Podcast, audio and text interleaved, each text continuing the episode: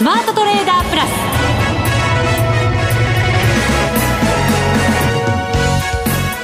ス。全国のリスナーの皆さんこんにちは。内田まさです。この時間はザ・スマートトレーダープラスをお送りしていきます。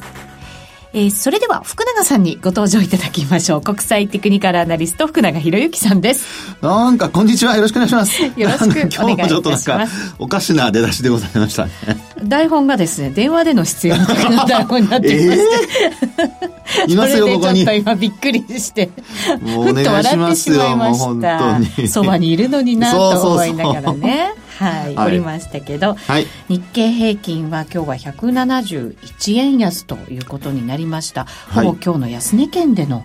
お引けですね。そうですね。はい。あのーえー、まず今日、まあ、昨日今日という形で、あの、米朝の首脳会談が行われていたんですが、はい、まあ、そこで、あの、まあ、今日ちょうど取引終了前ですかね、えーまあ、会談が一応終わったというような話が出てきてはいたんですけども、はい、あの合意式というんでしょうかね、まあ、あのお互いのその今回の会談の中でいろんなあの決め事に合意しましたよっていうようなそういう、まあ、あのサインをするところですよね。はい、調印式。調印式、合意式、まあいろんな言い方あるかもしれないんですけれども、えー、まあそういったところでですね、あのー、結果的にそれには至らなかったということが、まあ、あの伝わってですね。そうですね、はい、昼食にもあの会合が行われるということでしたけども、ずいぶん時間が遅れていてなかなかこうそこに入らないなと思っていたらそこも急遽取り消しになったという、ね、ね、ことでしたからね、えー、ですからあの今日日中は非常に膠着感の強いあの値動きだったんですけども、はい、まあ、そこから今お話しましたようにちょうど2時過ぎぐらいからですかねあのー、もう先物がどかどかちょっと売られる展開になりまして。で安値を2時59分本当に大引け直前につけたというようなね、はい、動きでした。そうですよね、えー、で一時まあ180円以上で値下がりする場面があったんですけどもまあ結果的には171円安というところでもう本当に今日の安値圏で取引を終えたという形ですね。そうですね。はい。なかなかこの米朝の首脳会談っていうのは、まあ、株式市場にどんな影響を与えるのかってなかなかちょっとね、わからないところはあったんですけれども、悪い内容になるとやっぱりちょっとインパクトがね。うん、そうですね。感じしますよね。えー、で、あと、まあ、為替市場では、まあ、その、例えば急落するとかですね、大きく、まあもちろんあの円高方向に若干触れてはいるんですけれども、うんあの例えば数十銭大きく一瞬のうちに触れるとか、はい。まあ、そういう状況にはなってないんですけれどもそうですね、はい、5ドル円なんかを見ると、まあ、ただ下方向かなっていう感じもねありますね。一瞬はこう下髭もつけましたけどね。そうですね、えー、まあ、ですからあの全体こうちょっと消化不良の中でですね、えー、マーケットそういったあの、まあ、予定外の動きになったというその米中首脳会談がですね予定外のスケジュールが、まあ、あのー、こう組まれていったということで、まあ、それをちょっと嫌気したような売りが、まあ、出て、えー、株、それから為替ともに、ちょっと、まあ、ドルが売られ、えー、株は日経平均株が売られというような状況になったようですね。そうですね、はい、この米朝が終わって今度やっぱりまだこう注目されているその米中の通商交協議があるわけですけれども、はい、そこも本当だったら米中首脳会談をみたいなねなんかこういい流れでこう決まっていってほしいななんていうふうに思ってはいたんですけれどそうですよね。ちょっとやっぱり出花くじかれたようなね感じにはなりましたよね。まあ実際にその、まあ、トランプ大統領のですね、あの会見などを見てみないと、まあ、どの程度の、あの、内容だったのかっていうのはちょっとわかりませんけど、はい、まあ、あの、いずれにしましても正式な発表を、あの、やはり投資家の皆さんは、あの、きちんと確認することですね。うん、えそれと、あとはマーケットの反応を見て、えー、まあ、どう対応するのかという、まあ、これはまあ、いつものことなんですけども、えー、今回もそういったことをですね、あの、まあ、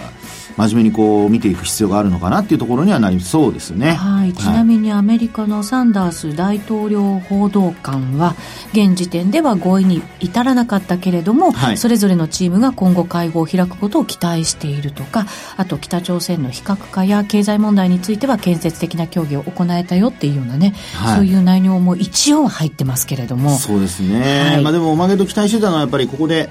調印式やってほしかったんでしょうけどね。そうですね。はい。うん。だと思います。さあ、それでは番組進めていきましょう。この番組を盛り上げていただくのはリスナーの皆様です。プラスになるトレーダーになるために必要なテクニック、心構えなど今日も身につけましょう。どうぞ最後まで番組にお付き合いください。この番組はマネックス証券の提供でお送りします。スマートトレーダー計画、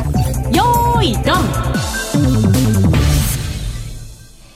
改めまして、今日の日経平均大引けは171円35銭安、21,385円16銭で終わりました。反落です。そしてトピックスマイナス12.76ポイント、1607.66ポイント。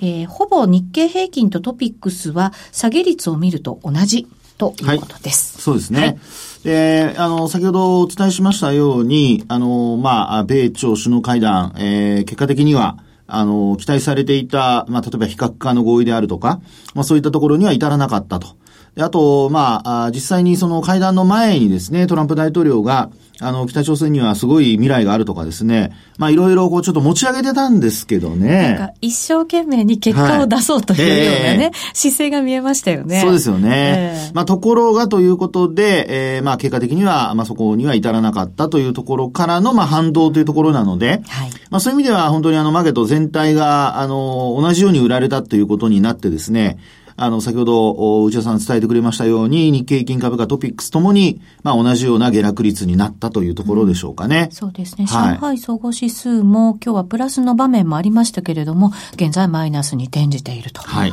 いうことになります。そうですね。はい、で、あの、そうした中でですね、やはりあの、注目されるのは、あの、株式市場で言いますと、やはり、あの、トレンドが、せっかくここまで戻ってきているこのトレンドが変わってしまうのかどうかっていうところですよね。はい。で、あのー、まあ、ポジションを今持ってらっしゃる方からするとですよ、あるいは、あのー、まあ、今回のこの、今年始まってからのこの戻りについていけなかった人たち、まあそういう人たちがどこで、あの、まあ、買いを入れればいいのかとかですね。そうですね。はい。ここから買っていいのかとか、やっぱりね、皆さんそれぞれ思いはあったと思いますけど。そうですよね。えー、で、そこでですね、その、まあ、おしめになるのか、それともトレンドが変わってしまうのか、これあの、同じ反落でもですね、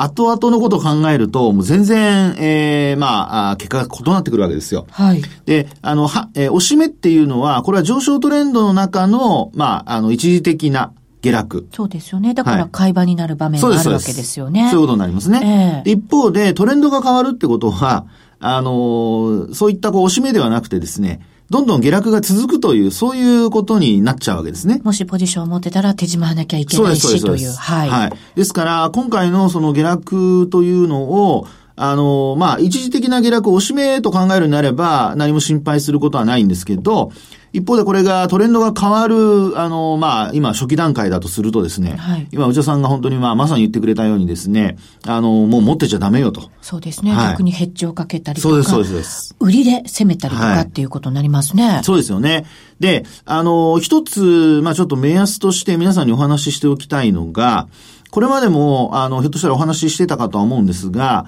えー、昨年の安値、あ、ごめんなさい、高値ですね。昨年の高値、10月2日の取引時間中の高値から、はい、えー、まあ、ザラバの、その、12月26日につけた安値まで、はい、まあ、この値幅の半値戻し、うん、で、これがですね、日経平均もトピックスも、両方届いてないんですよ。もうちょっとのところぐらいまで行ったんですけどね。その通りですね。えー、あの、トピックスは特にあと数ポイントっていうところまで、あの、言ったんですが、まあ、結果的には、あの、まあ、終値ベースでは、維持、維持といいますか、上回ることはできなかったと。うん。本来だったら、はい。まあ、地合が良ければですよ、一旦まあ、目安にされる水準でもありますから、はい。こう、下押ししたとしても、こう、買い場を作って、もちろん、押し目を作って、先ほどの言葉で言うと、はい、で、またさらに、上に行くっていうパターンもあるわけじゃないですか。その通りですね。えー、なので、今回のケースが、そのどちらなのかですよね。で、今お話ししましたように、その半値戻し水準に届きそうで届かないっていうところは、これはちょっとあの、厳粛に受け止めないといけないと思うんですね。半値戻しっていうのは意外にさらっといっちゃうものなんですか？通常は。力があれば。力があれば。まあ、特にあの、先週のようにですね、もう本当に数ポイントだとか、まあ、日経平均はまだちょっと差がありますけど、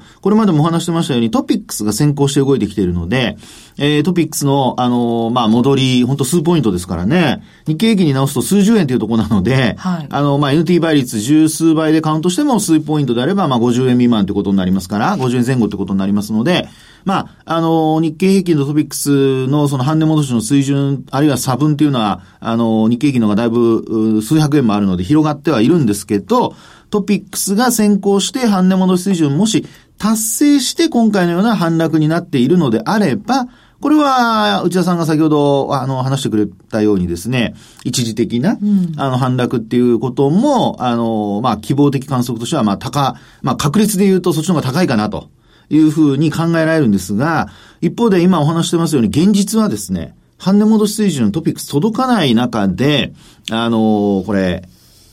反落しちゃってるんですよね。となると、福永さん、はい、トレンドがズバリ変わったと。いやいや、まだ、カーマで。もうすぐにそうやって結論出したがるから。もう本当もうキャリアウーマンって怖いわ。気になるじゃないですか。ね？もう本当そうなんですよ。まあ皆さんわかりますよ。キャリア、キャリアウーマンとか言いましたけど、まあ、これは内田さんを例えて言っただけで、あの、一般的にはどうなったのかっていうね。そうですね。結論をね。結論を。知りたいっていう気持ちにはなりますけど。まあ、それはもう老若男女。あの、本当にまあ株の取引、あるいは為替の取引してる人は知りたい。そうですね。先が知りたい。はい。ただですね、今は、あの、お話してますように、過去形じゃないです。はい。まだ変わったかどうか、はい。変わったかどうかはわかりませんが、はい。変わった可能性が、あるいは変わる方向で今動いているっていうふうに、ん、えー、考えた方がいいんではないかと。ですから、あの、変わる変わらないは別にしても、先ほど内田さんの話にあったようにヘッジをするとかですね。あるいは、まあヘッジする場合にはオプション買うとか、あるいは先物を売り立てするとか、あるいは信用取引で何か売るとか。まあそういうふうに、まあ下がった時にプラスになるような、まあ例えば ETF の、あの、インバースね。えー、そういったものも、あの、一つ選択肢になるとは思うんですけど、そういったものをですね、やはり、あの、一つ、えー、まあ、資産のそのポートフォリオの中に入れるっていうことも考えなきゃいけないのではないかというところなんですよね。でもですよ。はい。まあ、もちろん、米朝首脳会談のこの決裂したかもしれないという中でね。はい。やっぱりなんとなく、こう、引け、嫌な感じでしたよ。そうです。確かにね。はい。だけれども、海外の株結構戻ってますよ。はいはい、戻ってますね。ね強さもありますよ。はい。そんな中で、はい、ど、どうなんですか？あのー、まあ、えー、一番そのマーケットの、まあ、なんていうかね、日付変更線見ていただくとわかるんですけど、はい、一番最初に影響を受けるマーケットってやっぱり日本、東京マーケットなんですよね。はい。で、規模的には、あの、まあ、本来の時間で言うと、例えば、日付変更線で見ると、例えば早朝のウェリントンだとかですね、為替の場合、まあ、そういったところは考えられますが、今日の、あの、まあ、米朝首脳会談の時間帯であるとか、それからあとは、その入ってきたニュースの、まあ、タイミング、まあそういったものを考えますと、東京マーケットがやっぱり一番最初に影響を受けると。ですから、昨日までの話というのは、動きというのは、やっぱりちょっと別物というふうに考えないといけないのかなというふうには思いますね。そんな影響しちゃうんですかね。ね。で、実際にですね、あの、ニューヨークダウンの先物なんかをこう見てみるとですよ。えー、あの、ちょうど、えー、っと、今日今まだグローベックス動いてますけど、あの、先物を見るとですね、やっぱり85ドルぐらい。あの、ニューヨークのダウ先ですけどね。はい。まあそういったものがちょっと安値、えー、と言いますか、マイナスで推移をしているとか、うん、そういうふうにはなってるんですよね。今夜は安くなる可能性があるかもしれないよ、はい、ということですね。そうですね。はい。ですので、あの、まあ、ああ、今ですとね、もうちょっとやっぱり下げ幅拡大してますね。そうですか。120ドルぐらい安くなってますね。そうすると、はい、ダウで見ると、ここ2日間下げてきてるので、ええ、もしかしたら3日続落になるかもしれないないということですよね。であとね、もう一つちょっと、あの、心配なのは、はい、昨日もある、あの、番組でちょっと話をしてたんですけど、あの、ニューヨークだとかのですね、こういったあの、まあ、海外のもの、あるいはその日経平均だとか、あの、よくほら、デリバティブ商品って他にあるじゃないですか。はい。で、あのー、まあ、日中取引時間同じ時間帯で行われている225の先物、それからあと、えー、まあ、現物指数、うん、まあ、こういったものを比較したときに、まあ、大抵はですよ、同じ動きをしていると思うんですが、はい、あの、ある金融商品、まあ、CFD っていう商品なんですけど、これあの、ニューヨークダウ現物の方はですね、12月の上旬の高値を終値で抜いたんですけど、はい、その CFD の方はニューヨークダウは、その終値では抜けてないんですね。で、これまで、まあ私がまあ見ている限りですけど、あの CFD の金融商品って、あの、まあ、マーケットメイク等が行われている部分があってですね、えー、先行して動いていることは結構多いんですよ。ですから、逆に、例えば日経平均の日中、例えば高値抜けなかったとしても、CFD が抜いてると、その後高値更新とかですね。はい、で、今回はその逆で、現物は抜いてるんだけども、CFD の方は抜いてないというような状況になっていてですね。はい。で、えー、その状況が実は、あの、先週末から発生してるんですね。で、実際に、あの、まあ、高値、今の内田さんの話のように、月、火というふうに今日は、あの、ニューヨークダウは高かったわけですけども、はい、えー、き、えっ、ー、と、月曜日まで高かったんですかね。そうですね。はい。はい、で、えー、火、水とこう安かったわけですけども、はい、えー、そうした動きをですね、見るにつけ、えー、ちょっと、あの、マーケットの方向が変わりつつあるのではないかと。目先ですよ、目先ね。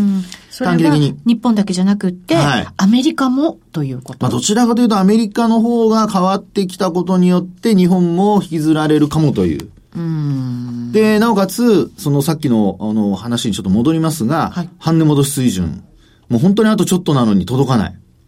こういうのはですね、あの、皆さん、まあ私の経験則で申し上げて恐縮ですけども、気をつけた方がいいのではないかというふうに思いますけどね。なんとなく経験から嫌な感じがすると。まあそうですね。で、あと、ほら、あの、損益状況から考えても、半値戻しに戻ってくれれば、終値ベースで戻ってくれれば、みんな、ある程度はこう、損益状況改善するんですけど、そこに届かないとなると、これ、下に行き始めたら、もう待ってた人たちも売り物を出しますからね。これ、21,500円から上ぐらいが、結構やってるところなんですよね。そう、売買多いところですからね。そうなんですよね。えー、そうすると、ここで、ああ、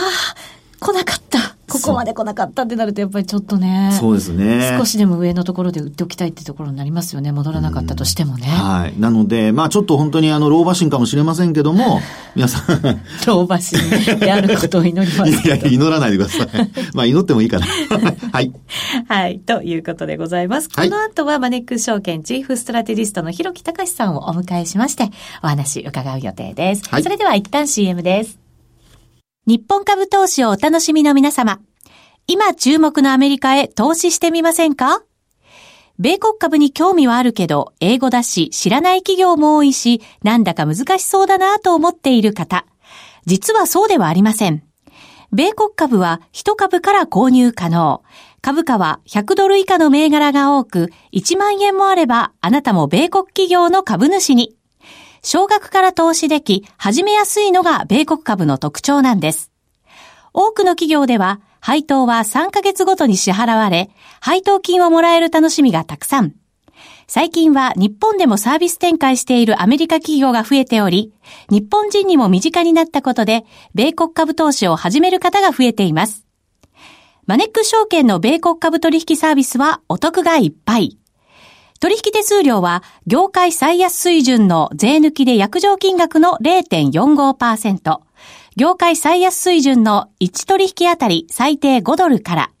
特定口座にも対応しており、厳選徴収を選択すれば確定申告は不要。取扱銘柄数はオンライン業界最多の3000銘柄帳。さらにさらに、米国株を初めてお取引されるお客様は、最初の20日間限定で、取引手数料を最大3万円までキャッシュバック。米国株なら、マネックス証券。今すぐ、マネックス証券、米国株で検索。配当金は各企業の業績などにより金額などが変わることがあります。米国株式及び米国 ETF、リート、予託証券、受益証券発行信託の受益証券などの売買では、株価などの価格の変動、外国為替相場の変動など、または発行者などの信用状況の悪化などにより、元本損失が生じることがあります。お取引の際は必ず、契約締結前交付書面を十分お読みください。マネックス証券株式会社、金融商品取引業者、関東財務局長、金賞第165号。スマートトレーダープラス。今週のハイライト。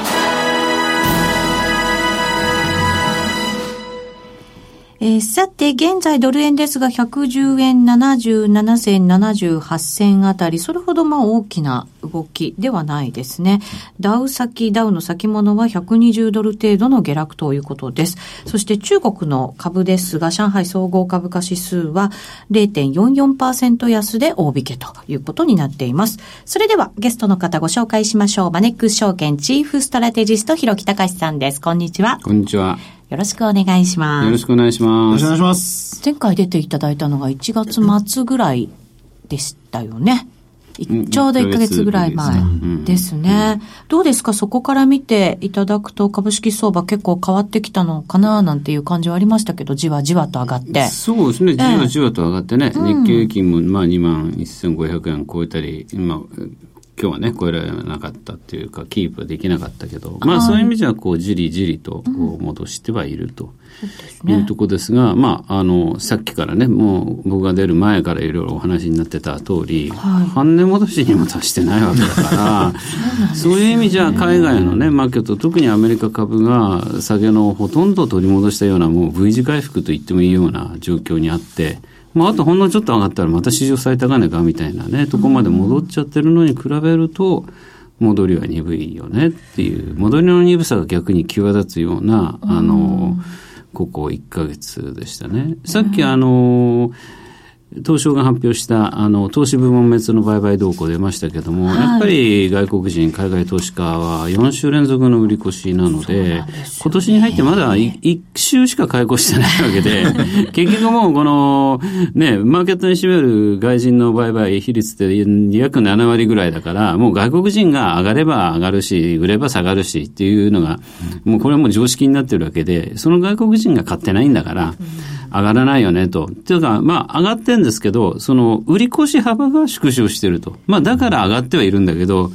でも結局買い越しに転じたわけじゃないんで、まあ鈍いですよねと、まあそういうようなことなんだろうなと思います。ちなみに現物の売り越し額が34億円ですから、ほぼ、まあ、ほぼ、ほぼフラット。ずいぶん減ったんだけどね、まだ買い越しじゃないんだっていうところです。そうですね。ただなんかやっぱり短期なのか先物の方はね、やっぱり買い越しだったりするので、でね、あくまでも短期で売買して、戻りを狙って、はい、なかなかこう、ちゃんとした買いを現物には入れてきてないよって感じですかね。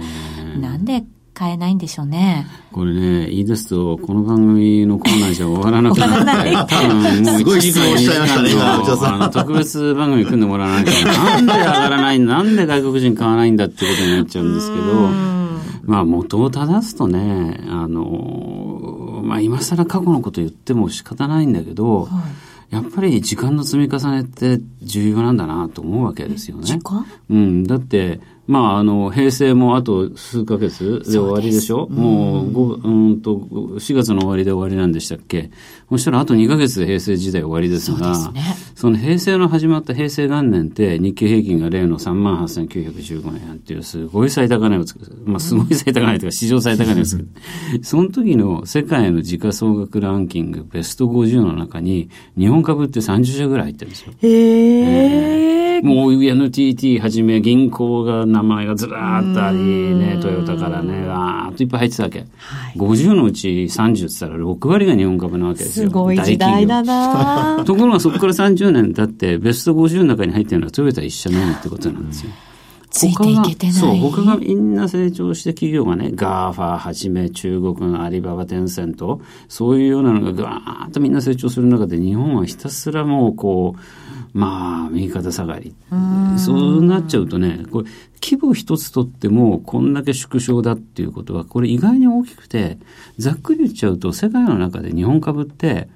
メジャーじゃなくなっちゃった。うん、うん、はっきり言って小型株になっちゃったってことですよ。そうするとどうなるかっていうと、小型株って中にはいい企業もいっぱいあります。成長企業いっぱいあります。だけど、そもそもその機関投資家の投資対象にならなかったり、時価総額が低くてね。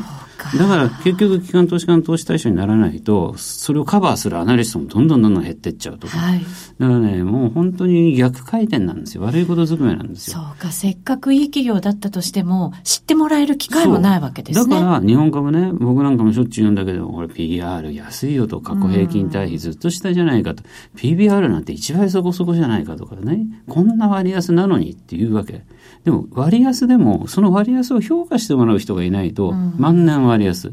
これバリュートラップって言うんですよ。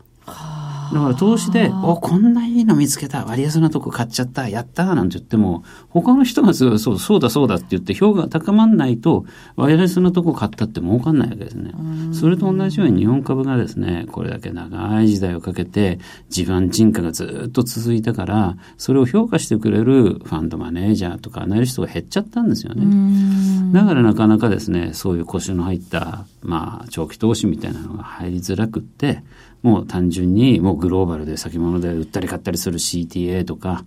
えー、そういうようなファンドがね、まあ、バーンと先物で売買するだけのマーケットになっちゃってるっていう。まあ、それが一つの要因じゃないかなと思いますね。すごい残念なね、気持ちになってきますよ。まあ、残念な気持ち、ね、もうね、ひろきさんに海外に行ってね、労働省してほしいぐらいですよ。いやいやいやいや、労働省、いやいや、本当本当そう。いや、まさにおっしゃる通りで、でもそれをやったのはいつかっていうと、今から6年前なんですよ。安倍政権ができた時です。あの時、ロードショーをやったんです。いや、あの、安倍さんが国連総会出る時に行って、向こうのね、あそこで、 Buy my Abenomics、俺のアベノミクスを買ってくれって言って。で、あれ安倍さんのパフォーマンスだけじゃなくって、実は財務省の官僚がみんなニューヨークのヘッジファンド回って、こんな分厚い資料を持って、僕も会いましたもん。なんか、あの、僕が行くヘッジファンドのビルからなんか、いかにも日本の役人みたいなのが出てきて、今の誰って言ったら、いや、財務省の官僚だよって。アベノミクスの売り込みに来たって。国上げてね。あの時はもう官民、官民っていうか、本当に官邸と役所と一体になって、もうトップセールスで日本株売り込んだんですよ。だからアベノミクスの1年目は、外人買いがぐわーっと入って、ものすごい株も上がったわけ。でもそのうちだんだんなんか安倍さんそういうのがよりもなんか別の方に、憲法改正だとかなんかいろんなのに乗っちゃってトーンダウンしちゃったっていうのとですね、そういう掛け声大号令のところもあるんですよ。その典型例はやっぱりそのコーポレートガバナンス改革あれでももう一回外国人もあ日本は変わるんだって期待出てですね。またうわーっと入ってきたんですよ、ね、見直しがいがね、でも結局変わりきらないよねっていうのが、この昨今日本企業を取り巻く不祥事、スキャンダル、もう不正、うん、まあそのオンパレードじゃないですか。本当そうですね。これ別に日本企業だけじゃなくて役所の方も毎月勤労統計なんかね。ちょっとすごい締めっぽい話になっちゃうんですけど。もうとにかく悪いことがもうどんどんどんどん吹き出してきて、これじゃあね、バイジャパンっていうかね、日本買うなんていう、気にならないよ、全然。そうですね。うん、ちょっとね、生み出ししっかりして。そうですね。ねやっぱり、やっぱり日本はクリーンだったと、なんかね、言ってもらえるような、そういう国にね、まずならないといけないのかもしれませんよね。そうですね。話はどんどん大きくなって、国にならなきゃいけない。の話まで至りましたけど、今日はひろきさんをね、ゲストにお迎えして。哲学的なお話、非常にいいお話でございますね、本当ね。どうなんでしょうね。上がらないんですか？じゃあ、ひろきさん 株は。一応最後に聞きますけど。ね、そんなことないですよね。本当ですか、うん、やっぱりね、まあ、あの、まあ、そういう個々の要因もあるけど、うん、もう少し大きな景気循環みたいなね、話が大きいので、やっぱり去年すごく売られたっていうのは、なんかもうこの先の景気が減速しちゃうんじゃないかっていうようなね、非常に不安感が大きかったところはあると思うんですよ。でもそういったものもですね、だんだん霧が少しずつ晴れてくるんじゃないかなと思います。もっと早くそこ聞いとけばよかった。でも最後に聞いてよかったです。本当その通りです、はい、ひろきさんありがとうございました。来月もお待ちしております。お願いします。さてそろそろお別れのお時間です。ここまでのお相手は福永博之と内田まさでお送りしました。それでは皆さんまた来週。この番組はマネックス証券の提供でお送りしました